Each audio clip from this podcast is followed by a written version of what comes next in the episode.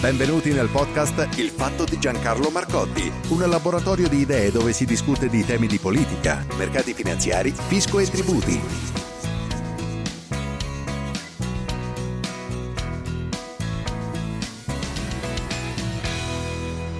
Con JP o occasionalmente eh, ci scambiamo qualche mail così di, di carattere personale al di là appunto dei suoi, eh, chiamiamoli reportage che vi leggo e che quindi diventano pubblici.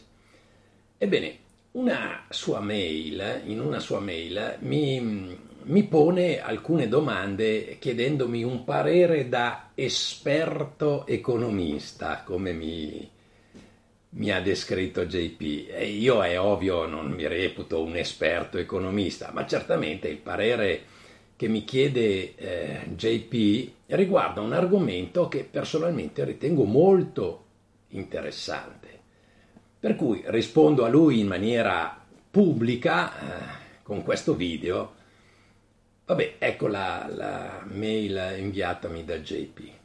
Caro Giancarlo, ho una domanda che riguarda la finanza. Qui sono stati emessi trilioni di dollari non stop dalla crisi del 2008 non mi sembra che ne siamo usciti. Il Pentagono ha chiesto per i prossimi tre anni 7 trilioni di dollari. Non pensi che siamo sulla via di un default? Qui i generali sembra che vogliano la guerra, ma credimi il mio popolo non la vuole.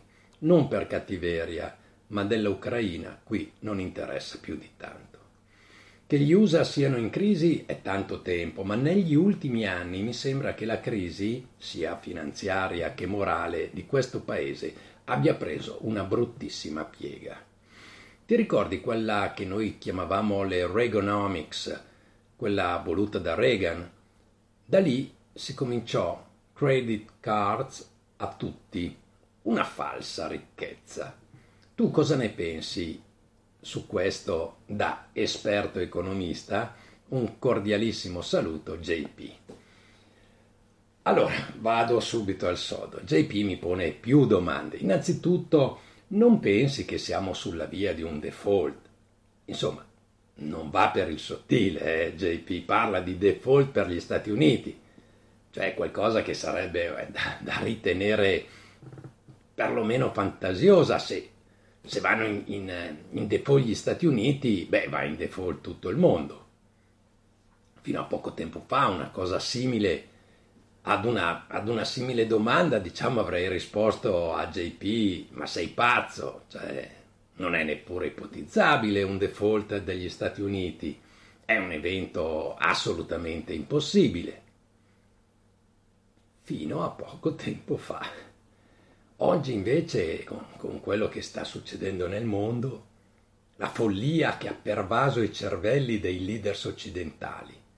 Certo, è una follia, ma da qualcosa dovrà essere stata determinata. Cosa ha determinato questa condizione, diciamo, che potremmo definire eh, angosciante? Io ritengo che sia stata determinata da una situazione economica di una gravità tale da spingere appunto i leaders occidentali a comportamenti estremi. Una situazione economica appunto di una tale gravità che, che noi, noi semplici cittadini, non possiamo nemmeno immaginare. Questa è senza dubbio un'ipotesi che non si può scartare, anzi sembra forse quasi l'ipotesi più probabile. Correttissima poi a mio avviso anche l'espressione utilizzata da JP, cioè dalla crisi del 2008 non mi sembra che ne siamo usciti. Correttissima. Ovviamente da rabbrividire quel che ci dice JP, ossia che negli Stati Uniti i generali vogliono la guerra, non, non voglio neppure commentare una cosa simile. Ma arriviamo alla parte finale della mail. Allora, Tanto va sottolineato e, e, e, con particolare enfasi anche il fatto che JP, che insomma notoriamente non vota né simpatizza per i democratici, sia anche critico, diciamo, nei confronti di Reagan, o meglio della Reaganomics, cioè come fu ribattezzata, diciamo, giornalisticamente la politica economica adottata a suo tempo dal presidente Reagan. In particolare JP pare particolarmente critico nei confronti del credito facile, del cosiddetto credito a pioggia, ossia erogato a tutti senza particolari restrizioni. Allora, caro JP e, e, e cari ascoltatori, io sottolineo spesso questo concetto. In economia non ci sono aspetti solo buoni o solo cattivi, tutto ha un rovescio della medaglia, soprattutto quando si esagera. Allora, sappiamo che eh, la voce principale del PIL negli Stati Uniti è dovuta ai consumi. Dei consumi statunitensi però se ne avvantaggia anche il resto del mondo, naturalmente mi riferisco a, a quegli stati come, eh, che, come ad esempio la Cina, no? stati che nei confronti degli Stati Uniti appunto hanno una bilancia commerciale in grandissimo attivo. Erogare credito da parte del, del, del sistema bancario e quindi di fatto indebitare la popolazione, beh, in, alcuni, in alcune situazioni è chiaramente dare ossigeno all'economia, in altre è superfluo, ma soprattutto erogare credito in eccesso e in particolare a pioggia è sempre un grave errore. Faccio un esempio, ecco, per... si dice che l'Italia nel dopoguerra si sia ripresa grazie alle cambiali, che chiaramente, essendo un pagamento posticipato, può essere considerato a tutti gli effetti un credito. Ma dato che in quel eh, particolare periodo storico occorreva ricostruire un'intera economia, c'era bisogno di tutto, il credito era ossigeno.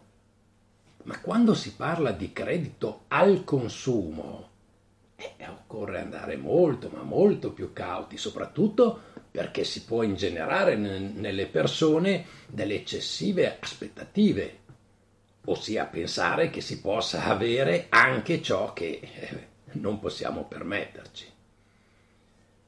Detto questo, però, ecco, se io dovessi dire quando tutto ciò ebbe inizio, comincerei dal predecessore di Reagan, ossia Jimmy Carter. La Reaganomics, ecco, a mio avviso diede impulso ad un'economia asfittica che Reagan aveva avuto in eredità appunto da Carter. Personalmente la, la Reaganomics la, la considererei un, come una medicina e come tutte le medicine naturalmente ha una posologia da, che non deve essere superata. Ma poi successivamente Clinton fu un altro presidente che fece molti danni, danni che successivamente Bush Jr. non riuscì a sanare e a quel punto direi che, che la china era ormai segnata. Ma il peggio arrivò negli otto anni di, di Obama. Il debito pubblico statunitense è letteralmente più che raddoppiato e a mio avviso già a quel punto la situazione poteva essere considerata compromessa. Insomma, i discorsi che si potrebbero fare sono molti e ognuno richiederebbe tempo. Al momento, ecco, mi fermo, spero ecco, di aver dato, se non una risposta esaustiva, che ovviamente era impossibile, perlomeno insomma, degli spunti di riflessione. L'Occidente è davvero in crisi, in profonda crisi, e ci aspettano tempi duri.